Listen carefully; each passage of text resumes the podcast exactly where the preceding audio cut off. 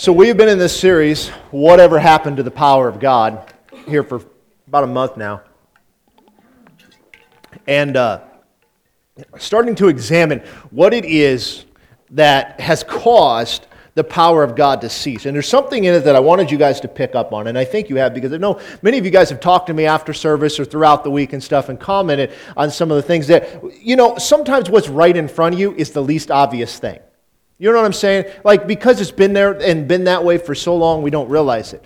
But essentially, when we've looked at what, what's happened here, is we began to look at where did God go? Certainly God didn't go anywhere. It's kind of like, you know, I hate this terminology because it's completely unscriptural, but I yet I understand what they mean. Like, you'll have a group of people together for a prayer service, and then the, the power of God will move in that service, and what do they say? Well, God showed up. It's like, oh, well, that's nice. Where was he the rest of the time? Well, of course he was always there. And so the terminology I hate, I don't get too hung up on it. That's not true. You guys know I'm overly analytical and get hung up on words too much. But, but it's like we have a system today that has taken God and formed him into an image that is much more palatable. A God of which that we can worship on our own accord, the way that we want to. Now, let's go back a little bit and let's break this down. We started with looking at the systematic structure. We talk about a lot of these mainline denomination, where uh, we, we've talked about that verse out of Second Timothy, where they have a form of godliness but deny its power. Is that we have taken this idea of God and we've created this pseudo-God that we worship by doing a bunch of different things in, in an effort to please this God. But yet, the God of the Bible was personal. All throughout Scripture, he constantly had interaction with his people in varying ways, ultimately coming to the fulfillment in the New Testament through Jesus by the giving of the Holy Spirit, where now believers today are the temple of the Holy Spirit. See, the temple was the place where the presence of God uh, stayed and people would go to him, but yet now we are that temple. He is with us all the time. But we want to change that, and we take that away and make it more about the system of worship, the system of, of structure of how we do different things. That's true on many, many levels. One of the levels is we have this ritualistic thing where we go in there. Sometimes we light candles. Sometimes we stand up, sit down, take communion, all of that kind of. We've, we've made a God out of the things that we do. And then you've got a system of which where we've eliminated God and we put man at the forefront and we basically worship him in the sense that we are trying to figure out what makes people show up. Because you know you're doing a good job if people show up. It's kind of like the movies. How do you know if a movie is doing well? The amount of people that bought tickets. That's how you measure it. Put on a concert. Is the concert good? You measure by how many people show up, right? We've done that with church, and the problem is, is there's no variable that actually makes that successful. Because you can have a bunch of people coming, but it doesn't mean that they're actually transforming their lives into the image of God. And so we've taken that and we said, okay, if we do these certain things, we'll get more people coming, thus we'll make more disciples. And we talked about that. We've talked about all of these different things to a point where we, we've, we've really got to look at it and say, what has happened? And what has happened is we've lost the heart of God. Is we've got a compromising church, and we read about that last week, where the church today no longer calls sin, sin. They'll tell you that you don't talk about sin directly. You can mention it in passing, but don't talk about it directly. Certainly don't talk about the blood of Jesus, because that is too strong of imagery for the modern believer. And think about it. If you never grew up in church, and you hear about the blood of Christ, those words are foreign to you. That makes no sense. Why is there a blood of Christ? Why was he crucified? Outside of he was a bad guy. We don't know, but we assume that people do. And we'll use words like, you need to be washed in the blood. If you didn't grow up in church, you're heading for the exit. Because it's like, I don't know what this means, but I'm not sticking around to find out. You see, we use these terminology, but the, the principles are true. But we've taken that out, we've whitewashed it, we've tried to make it more palatable. We want to make sure that people can come. And that they feel comfortable here. Not just here. Please understand, when I say church, I'm talking big C church, not this church. We want people to feel comfortable. The problem is, is there, when it comes to the things of God, there's nothing comfortable about it. Jesus says, take up your cross and follow me. The cross is not a lazy boy. He didn't say, listen, go sit in that recliner, watch a little T V, eat some ice cream, bring the buckets to church. That's not what he said. He says, take up your cross and follow me. The method of which Jesus sacrificed himself is the same method that he wants us to sacrifice our flesh, our desires, our wants, and pick up his desires and his will and his wants, what he wants for us. But we don't want to do that. We want to be comfortable. We want a form of godliness, but we, we don't want to mess with the power of God. Because when you get into the power of God, things start moving. The people around you begin to change. The things around you begin to break down. Because you have no choice. When you look at, study these revivals that have taken place, one of the things that is always a catalyst in it is that there is a measure of repentance that goes on. And when I say measure, I mean a massive measure. They will enter into a service. And I'm talking about the Great Awakenings and all of this, and we will look at some of this stuff. But when they go back there, people crying out to God in repentance, because the Holy Spirit is moving upon them and they recognize that they are a sinner. It wasn't because any of those people were just really good orators or great preachers or any of that kind of stuff. It wasn't because they set up special programs. Could you imagine? Think about this, the first century church, right? Jesus has ascended, the apostles are going around, they're setting up churches in all these cities, and then they get a group of committee people together in an environment of which you literally are being killed for your faith. And imagine if they got ten or so people together in one of these church committees, first century, and they're like, okay, guys, listen, we need to reach people with the gospel because Jesus said so. And we're like, yep, that's right. And you know what we need? We need to really kick in children's ministry. And we should get a water slide. That would really draw them in. We would, they would never say that kind of thing, but that's the methods in which we use today. We try to entertain people. We try to make them comfortable. We want them to feel good here. I want people to feel good because the Spirit of God is upon them, leading them. I feel good about the work that Christ has called me to do. And you should feel good about that too. For no other reason. I don't want to be comfortable in church. I do not want to hear sermons that make me feel better. Because if you're not growing daily, you are dying gradually. We have to get back to the heart of God where He's constantly pruning us. He's constantly adjusting us and changing us. And we looked at the, the church of Ephesus, and we're talking about Revelation uh, chapter two and three. You had the compromising church that just kind of cast some stuff aside and put up with some of the different things they shouldn't have been putting up with. They put up with sin, they put up with this other stuff. But you have the church of Ephesus where God's like, hey, you guys did good, did pretty good, but this I have against you, that you have lost your first love. You see, that was a church that was so enthralled with the very Word of God and the very works of God, coming from extremely pagan land. And were the one of the seven wonders of the world, the Temple of Artemis. Janet talked about that this morning. The Temple of Artemis is there. And they are worshiping, and it's a sexual thing, and there's a whole bunch of different bad stuff that is going on. And yet, here you've got a church in this land that is thriving. When Timothy is pastoring that church, it is over fifty thousand people. That is a big church. And yet when Jesus shows up, and by all metrics, they're doing well, right? fifty thousand. Y'all, you got a church fifty thousand, you're doing all right. What are you doing? You're putting on seminars and selling tickets so people can learn how to do what you just did. And then Jesus shows up and says, listen, I got some issues here, guys. You've lost your first love. What happens is we get so comfortable in what we're doing, so comfortable in where we are, so comfortable and we're saved, and we're in, and hopefully people will come along with us. We get so comfortable in that that we've lost the heart of God. And that's what we got to get back to. But the question is why, and the question is how. Why does this happen, and how do we change it? So let's go back to Second Timothy chapter three. Because there's one of these words in here that really jumps off the page. And I made it jump off the page.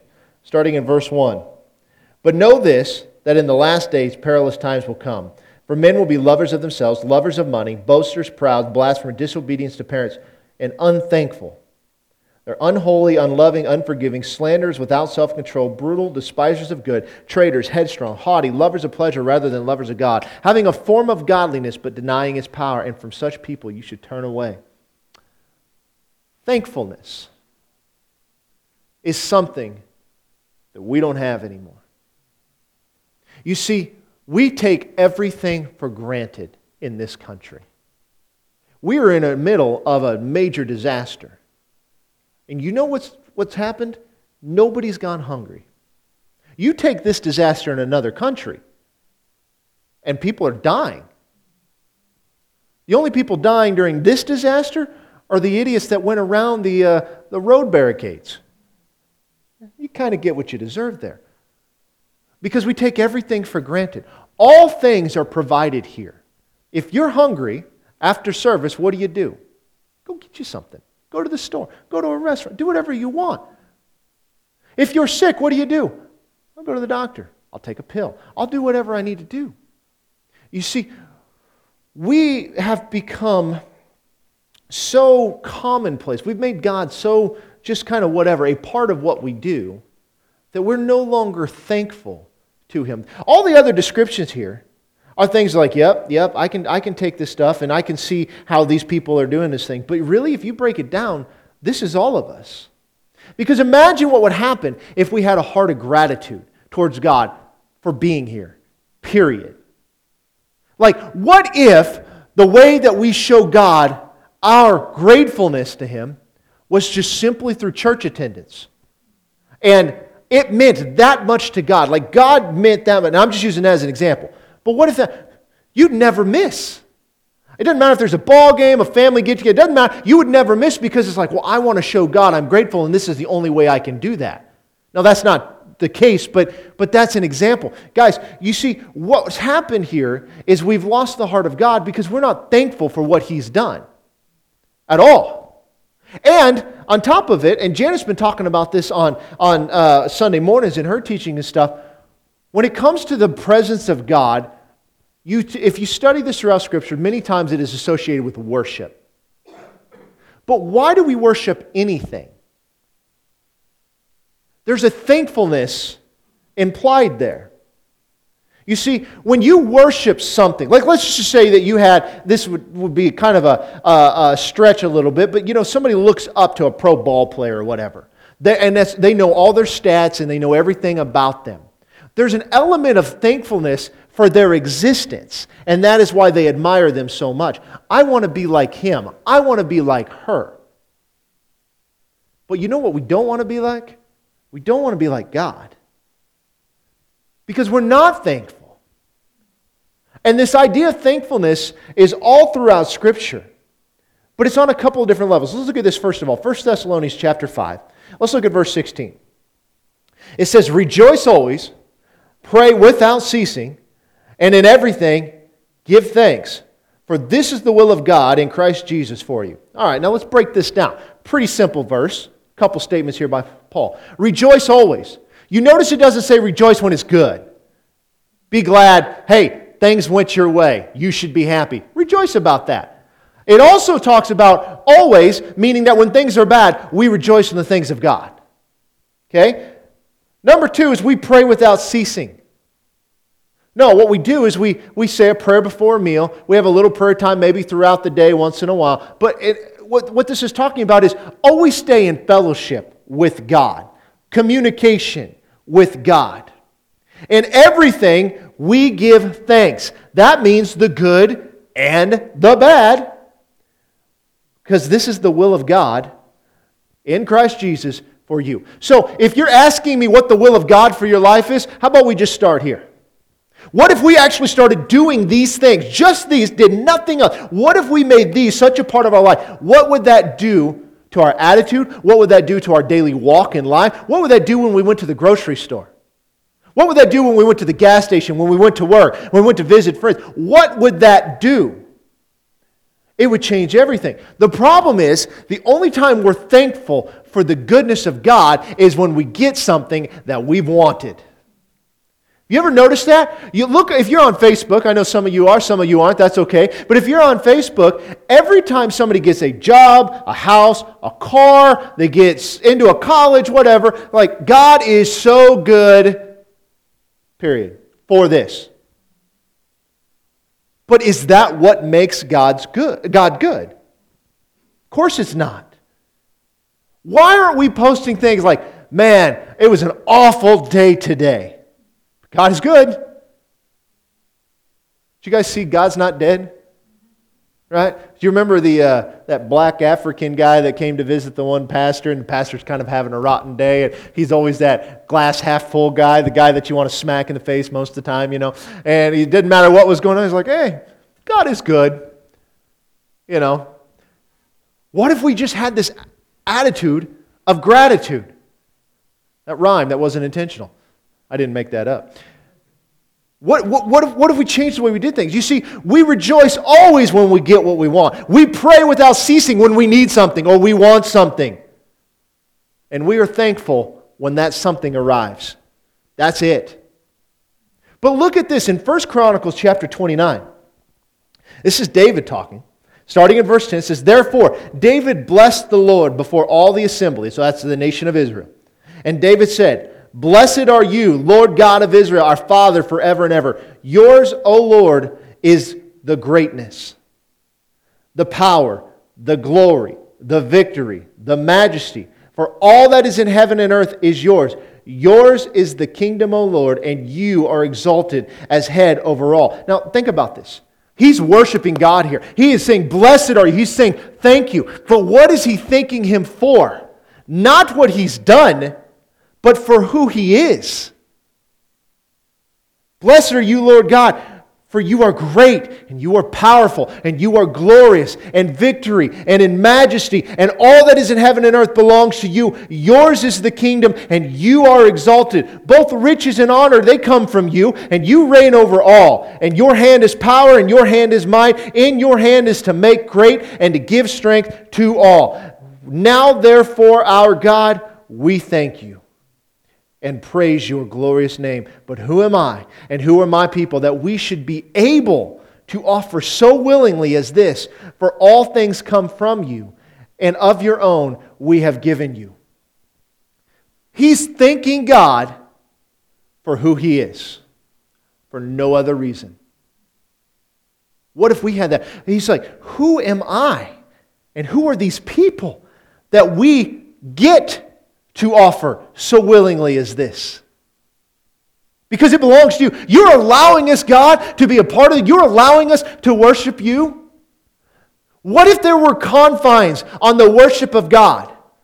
What if it was limited? Would we be more thankful? If we were not allowed to just meet freely anytime, anywhere, and spend time together as the body of Christ in the presence of God, but there were restriction on it, would it be more satisfying in the moments that we could get together than the fact that we can do it whenever we want? Of course it would, because there'd be a scarcity to it. And suddenly, we're more thankful for who God is and not just what he's done for us. We need to be thankful for what he's done for us. But it's his character. What is it? His greatness, power, glory, victory, majesty. Heaven and earth belongs to him, his kingdom. He's exalted over all. He provides riches and he provides honor. He reigns over all. He's mighty. He makes one great and he gives strength. And yet this is the character of who God is. When we say God is love, you need no other reason to worship him. But yet we do. The music's got to be right. Atmosphere's got to be right. My emotions have got to be right. I got to have nothing else going on in order for that to be right. You see, because we're ungrateful. Look at Psalm one oh seven, verse one. Oh, give thanks to the Lord, for he is good, and his mercy endures forever. Why do you give thanks to the Lord? Because he is good. Goodness is not because of something he's done. Goodness is one of his attributes. There is no good if there is no God, because there is no standard if there is no God. So he didn't just pick and choose what was good. He is good.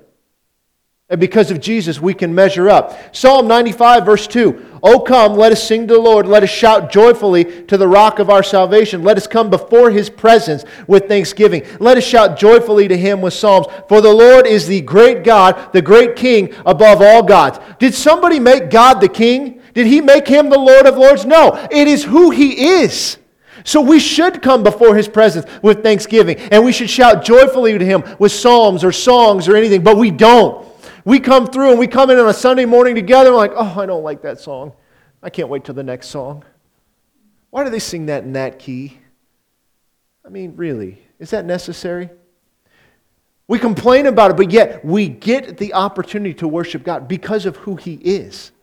You see, one of the questions we're trying to figure out is what happened to the power of God we quit caring about it.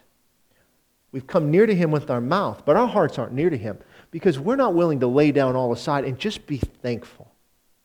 Psalm one oh six, verse one, praise the Lord. Oh, give thanks to the Lord, for He is good, and His mercy endures forever. Thank goodness for that.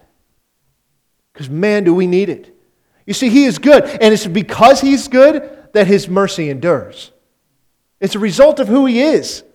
Every action God takes is a basis of His character. Psalm one hundred, verse one, make a joyful shout to the Lord, all you lands. Serve the Lord with gladness. Come before His presence with singing. Know that the Lord, He is God. He is God. It is He who has made us and not we ourselves. We are His people and the sheep of His pasture. Enter His gates with thanksgiving and into His courts with praise. Be thankful to Him and bless His name. For the Lord is good, His mercy is everlasting, and His truth endures to all generation. God is good. God is love. God is truth. God is merciful. All of these reasons that we should be thankful, and yet we're not. You see, what we do is we, as long as things are going well, we are grateful. As long as the church is healthy, if the money's good and the people are attending, we just kind of sit back and like, okay, things are happening. This is good. But what happens when things get rough? Who presses in more? God, I need you more now than ever. I'm going to worship you no matter what. Look at Paul and Silas sitting in prison. And what do they do? Yeah, we'll just worship God. It doesn't matter. Dan and Nikki Huff is an example. One of the ministries that we support, they drive all over the place. If they blow a tire on the interstate, they're like, okay, God, we're here. What do you got for us? While they're waiting on someone to come and rescue them. Because every moment they're just going to give thanks, good or bad. They've got a heart of worship. We could use more folks like them. Because I don't know about you, I get caught up in the day-to-day. I'm extremely routine. I like things a certain way, and I don't like things that get in that way. So I want it laid out, a certain pattern, and all of that. But what if I just took time and said, okay, God, I'm just going to spend time in your presence today. I do that. Do I do it every day? No.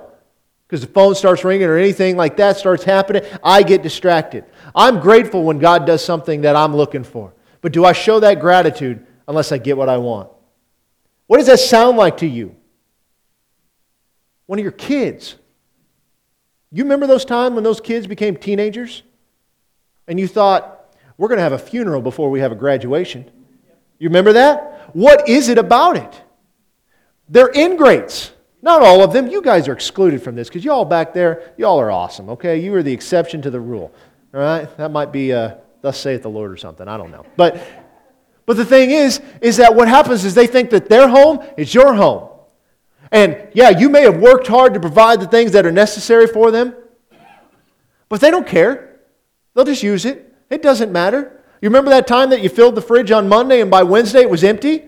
Because they don't care that you're on a budget. All they care is they want food and copious amounts of it. You see, they're not grateful for the things that they have. They're not grateful for what you've done for them. And take that on that minuscule level and look at God. Boy, God, you created everything. And in all things you created good, but we screwed it up. But yet, even despite that, even though we have spit in your face countless times, you still sent your Son into the earth to die for us so that we could spend eternity with you. And we've given our life for you, and we were thankful when that happened. But now I'm in. I don't really need you right now. I'm doing okay. We would never say that, but that really is how we think, because that's how we act. You see, we get caught up in ourselves, because ourselves have become the center of worship in our lives. It's no longer God. Look at Numbers chapter fourteen. In verse one, it says, all the congregation lifted up their voices and cried, and the people wept that night. And all the children of Israel complained against Moses and Aaron. And the whole congregation said to them, if only we had died in the land of Egypt, or if only we had died in this wilderness. Why has the Lord brought us to this land to fall by the sword, that our wives and children should become victims? Would it not be better for us to return to Egypt? So they said to one another, let us select a leader, and we're going back to Egypt. Now think about this. You got to understand the context of Scripture here. You've got a people group who were in Egypt, and they were doing pretty well. thanks to Joseph and these other guys, they were doing pretty well. And then all of a sudden, one of the pharaohs gets empowered and realizes, these, these Israelites, they're, uh, they're going to be a bunch of them. We need to put these guys under, otherwise they're going to take over. We can't have that. So they put them into bondage and slavery. And for four hundred years, they're in bondage and in slavery. And yet, their needs were met. They didn't know who Yahweh was because that had been lost. But God appears to Moses, who supernaturally survives birth. Was, they tried to kill him. He floats down a river in a basket. Pharaoh's daughter finds him, raises him. He recognizes he's an Israelite. He flees the kingdom, which takes a lot, because who walks away from that? You've got, you're set for life. You don't have to worry about nothing. And then God appears to him in a burning bush and says, listen, this is what I need you to do. And so he does it. And to prove to Pharaoh that there is one God and he is higher than all the other gods, he sends these ten plagues, which was a spit in the face of all the Egyptian gods that were there, finishing with the angel of death. And God warned the Israelites, now listen, here's what I need you to do. I need you to get your lamb, spotless, perfect, no blemish whatsoever, no broken bones. You need to kill this thing, you need to consume this thing, and you need to take its blood and you need to apply it on your doorpost. And if you do that, then when that judgment comes from God, it won't touch you. Your children, your animals, all of that will be just fine. And sure enough, that happened.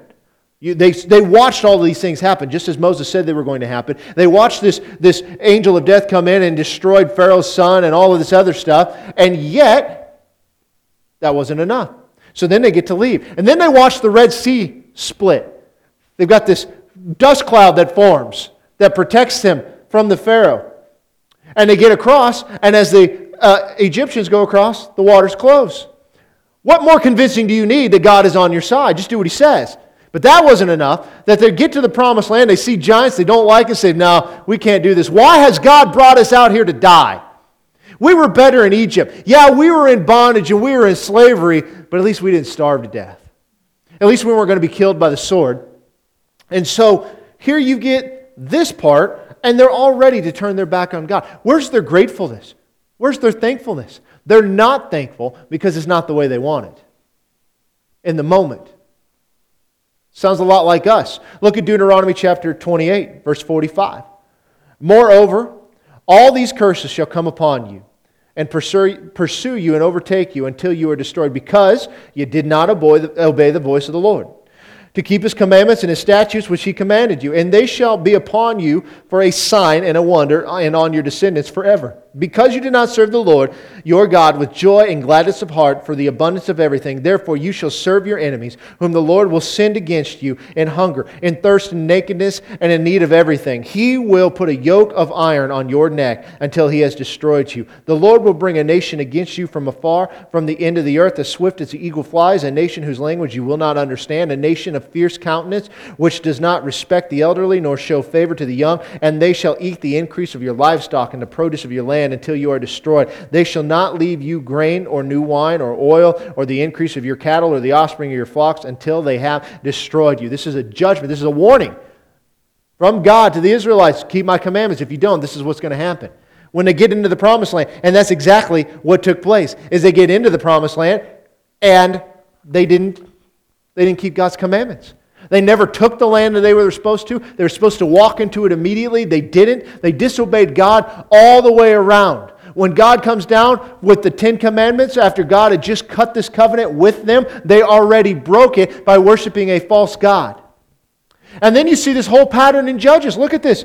Judges chapter two, starting in verse seven. It says, so the people served the Lord all the days of Joshua, and all the days of the elders who outlived Joshua. Remember, Joshua took them into the promised land, who had seen all the great works of the Lord, which He had done for Israel. He wa- They watched them all. Everything that God had done was amazing. Could you imagine seeing all of that? Now Joshua, the son of Nun, the servant of the Lord, died when he was one hundred ten years old. They buried him with the, uh, within the border of his inheritance in Timnath-Heres in the mountains of Ephraim, on the sm- so- north side of the Mount of Gash. When all the generation had been gathered to their fathers, another generation arose after them who did not know the Lord nor the work which He had done for Israel. Now stop there for a minute. Why didn't they know the Lord? It wasn't passed down. You see, these people watched it happen. They knew who God was. Yeah, they disobeyed him all the time, but they knew who he was. But instead of taking the time to pass that on to their children, they didn't. They were caught up in whatever was going on. Now watch verse eleven. Then the children of Israel did evil in the sight of the Lord, and they served the Baals, which is one of the false gods. They forsook the Lord, the God of their fathers, who had brought them out of the land of Egypt. And they followed other gods from among the gods of the people who were all around them, and they bowed down to them, and they provoked the Lord to anger. There's a lot of commandments that have been broken right here, okay? They forsook the Lord and served Baal and the Ashtoreths, and the anger of the Lord was hot against Israel, so he delivered them into the hands of the plunderers, who despoiled them. And he sold them into the hands of their enemies all around, so that they could no longer stand before their enemies. Wherever they went out, the hand of the Lord was against them for calamity, as the Lord has said, and as the Lord has sworn to them, and they were greatly distressed. Nevertheless, the Lord raised up judges who delivered them out of the hands of those who plundered them. Yet, they would not listen to their judges, but they played the harlot with other gods and bowed down to them. They turned quickly from the way in which their fathers walked in obeying the commandments of the Lord. They did not do so. And when the Lord raised up judges for them, the Lord was with the judge and delivered them out of the hand of their enemies all the days of the judge. The Lord was moved by pity, or to pity by their groaning because of those who oppressed them and harassed them. And it came to pass that when the judge was dead, that they reverted and behaved more corruptly than their fathers by following other gods to serve them and to bow down to them. They did not cease from their own doings, nor from their stubborn way. Then the anger of the Lord was hot against Israel, and he said, because this nation has transgressed my covenant, which I commanded their fathers, and has not heeded my voice, I also will no longer drive out before them any of the nations which Joshua left when he died, so that through them I may test Israel, whether they will keep the ways of the Lord, to walk in them as their fathers kept them or not. Therefore the Lord left those nations without driving them out immediately, nor did he deliver them into the hand of Joshua. Now, think about this. The fathers of these people had seen all the miracles of God, and they would have, should have, told these guys all about this stuff, but it didn't seem like they did, and it doesn't seem like they care, and so they start doing what they wanted. So, there's a pattern in the entire book of Judges, and this is it. Take a look at this. Israel turns from God and they begin to serve false gods and different idols. God sends judgment against Israel. So Israel begins to repent and cries out to God saying, okay, God, I'm so sorry. We need to come back to you. So what does God do? He raises up a judge to deliver them. Think of a, a judge as a, a deliverer. Samson was a judge. Uh, Deborah, Delilah. No, Deborah. Yeah, yeah, yeah, yeah. Gideon. I mean, some of those guys, those are names that you might recognize. So God raises up somebody to rescue them from the situation, even though they don't deserve it. And so as soon as he does that, what happens? We rinse and repeat. Israel turns to other gods. Then God sends judgment against them. Israel doesn't like it, so they repent and cry out to God. So God raises up a judge and brings them out of that back to a time of good. And then what do they do? They start all over again. This is the pattern in the entire book of, of uh, Judges. This is the pattern throughout the entire Old Testament. And this is the pattern today. Because what we're seeing here is the heart of a human being. The heart is wicked and corrupt from its youth. The heart of human being is what's in it for me. We will go and cry out to God when there is something that we need. But we won't change for him. And we will hold so firmly to our deeply held religious beliefs of, of the past or a denomination that we went to, or whatever the case may be. I'm not saying all denominations are bad, but, but we hold on to that stuff. We never question whether it's scripturally relevant or not. And yet, when God shows up, we're like, okay, God, I'm so grateful to you. And yet, as soon as things get good, we forget about him. That is why you see the church growing in, in third world countries, in place where uh, the gospel is being fought against, versus a nation like the United States and a nation like Europe where it was kind of free and you could do what you want.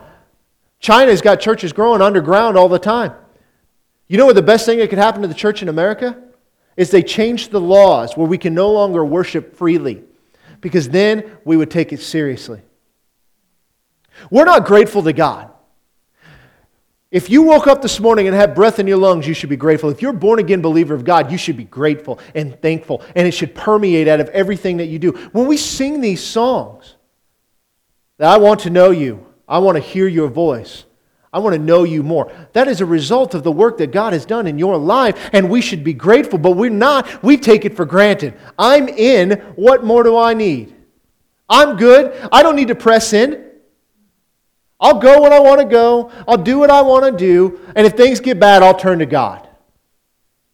Look at Luke chapter seventeen, verse eleven. Now it happened as he went to Jerusalem, and he passed through the midst of the Samaria and Galilee. And as he entered a certain village, there met him ten men who were lepers, who stood afar off. And they lifted up their voices and said, Jesus, Master, have mercy on us. And so when he saw them, he said to them, Go, show yourselves to the priest. And so it was that as they went, they were cleansed. And one of them, when he saw that he was healed, returned, and with a loud voice he glorified God and fell down on his face, at his feet, giving him thanks. And he was a Samaritan. And Jesus answered and said, Were not ten cleansed? But there are only nine. Or where are the nine? Were there not any found who returned to give glory to God except this foreigner? And he said to them, Arise, go your way. Your faith has made you well. Now imagine this.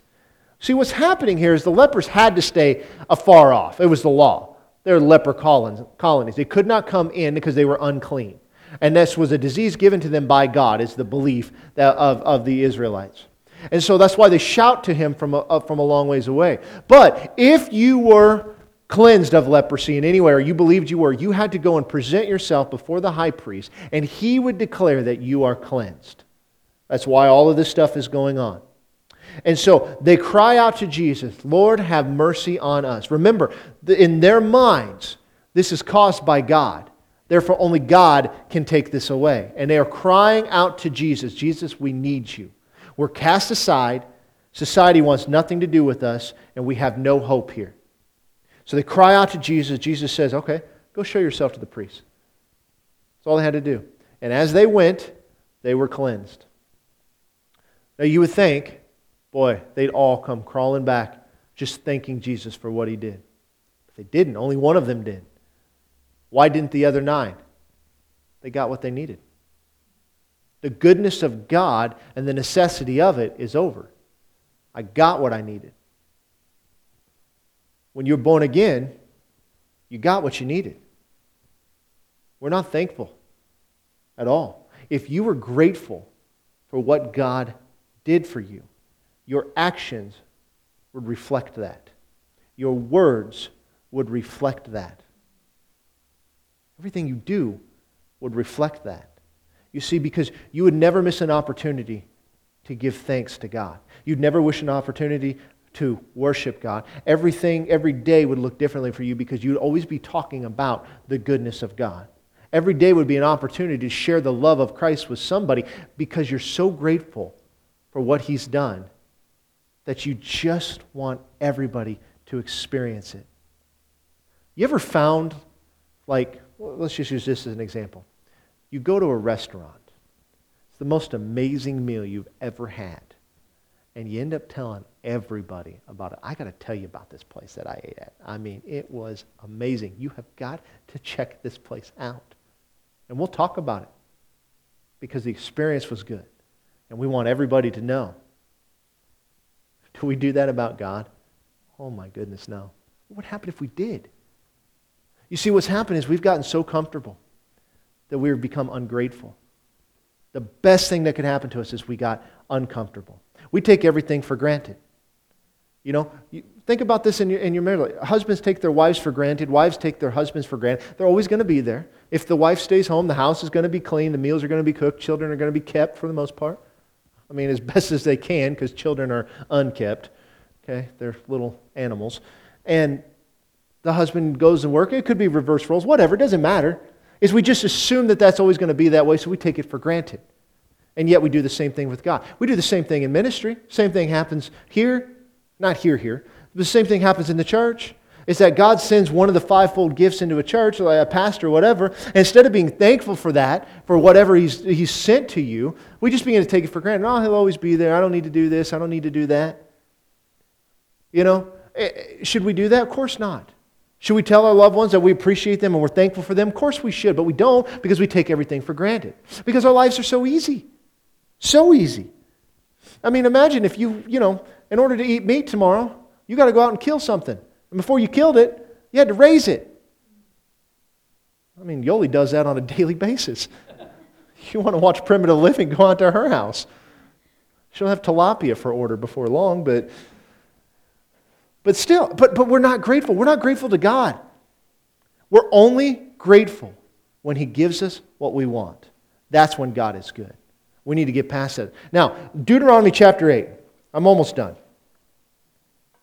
Deuteronomy chapter eight. I'm going to start in verse one. This is Moses. The book of Deuteronomy is kind of the last, the last hurrah for Moses before he dies. The children of Israel are getting ready to go into the promised land. And he is giving them a stern warning.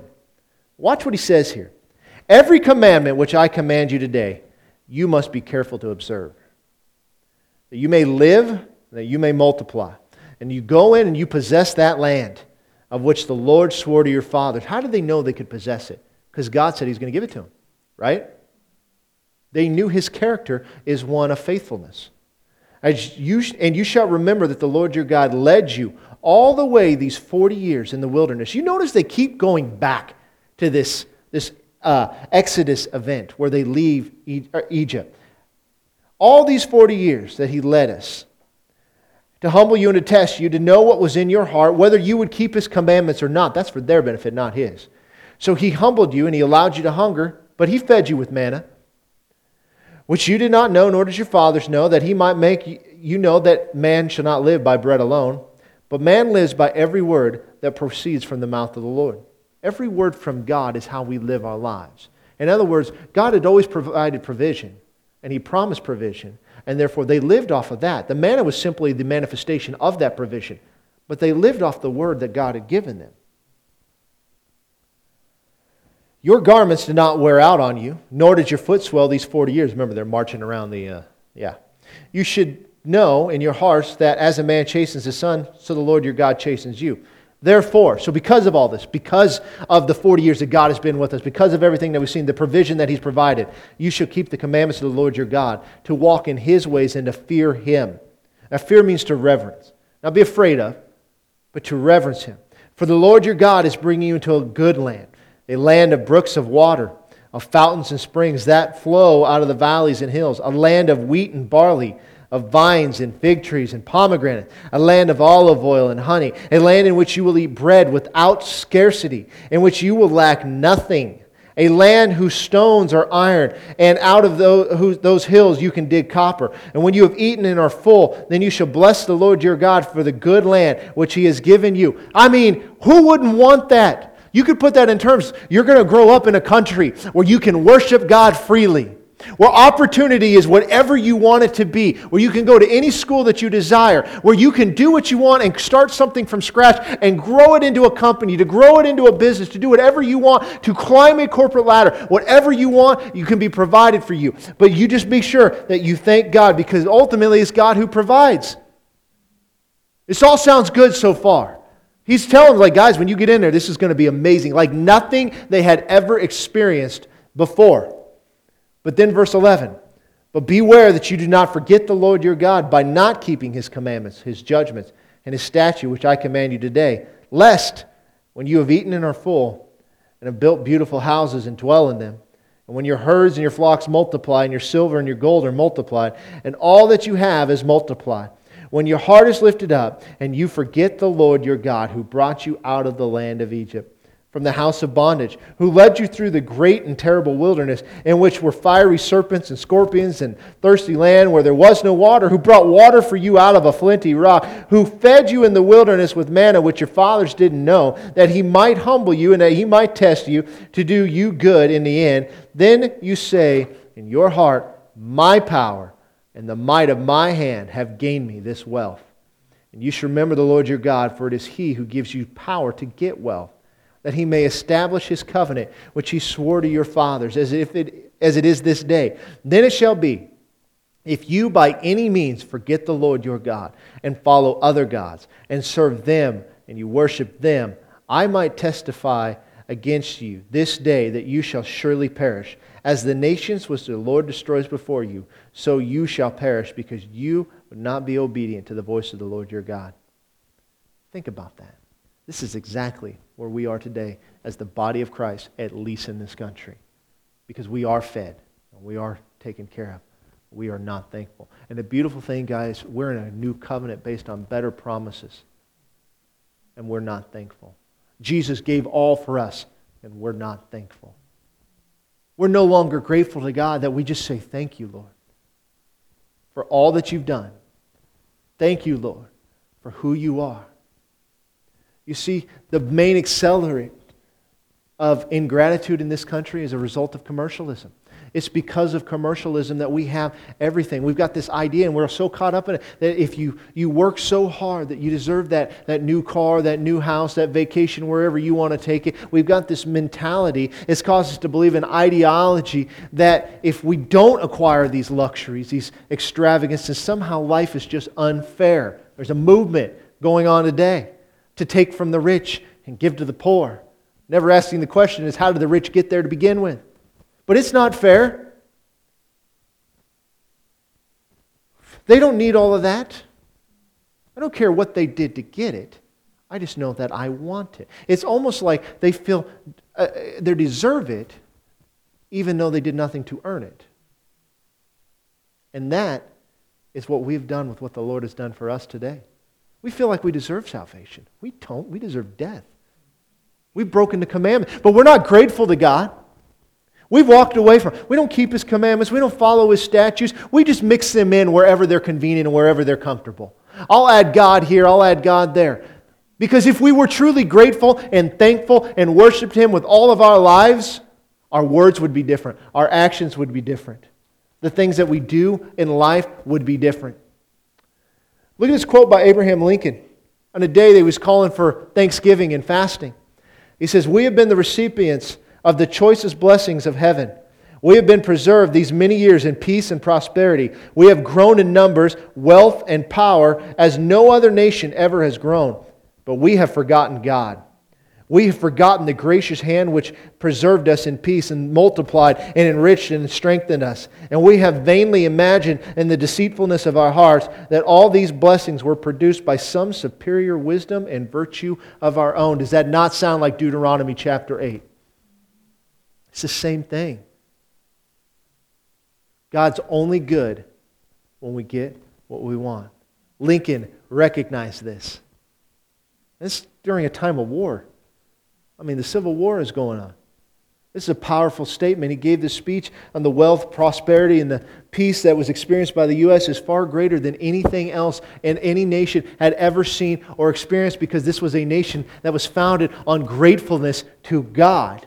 Because God was all that they had. They went to an unknown land to set up colonies and establish people group, and in a place they didn't know how they would live and they didn't know what they would do, and yet pride, selfishness, and ingratitude had sunk in.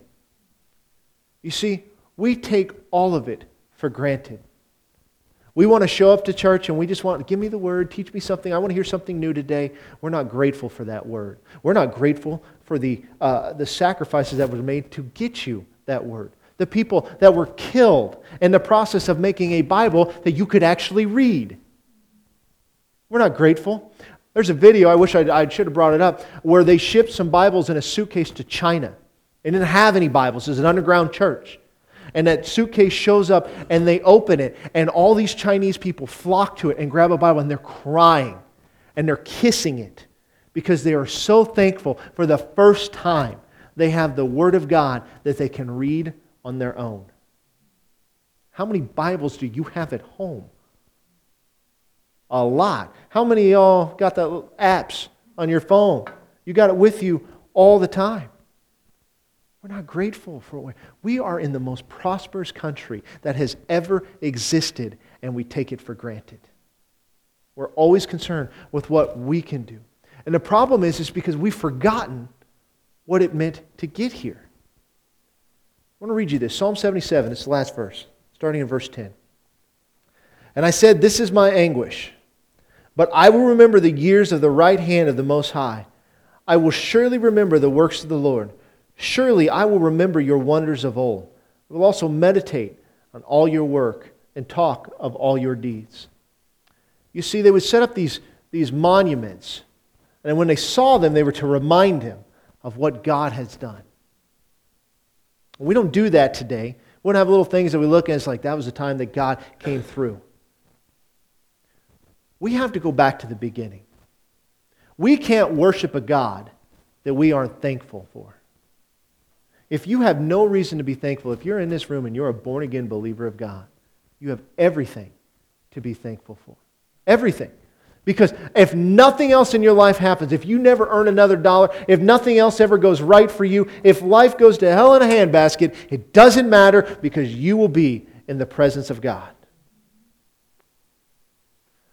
Why don't we just say thank you? We don't do it because we're too caught up.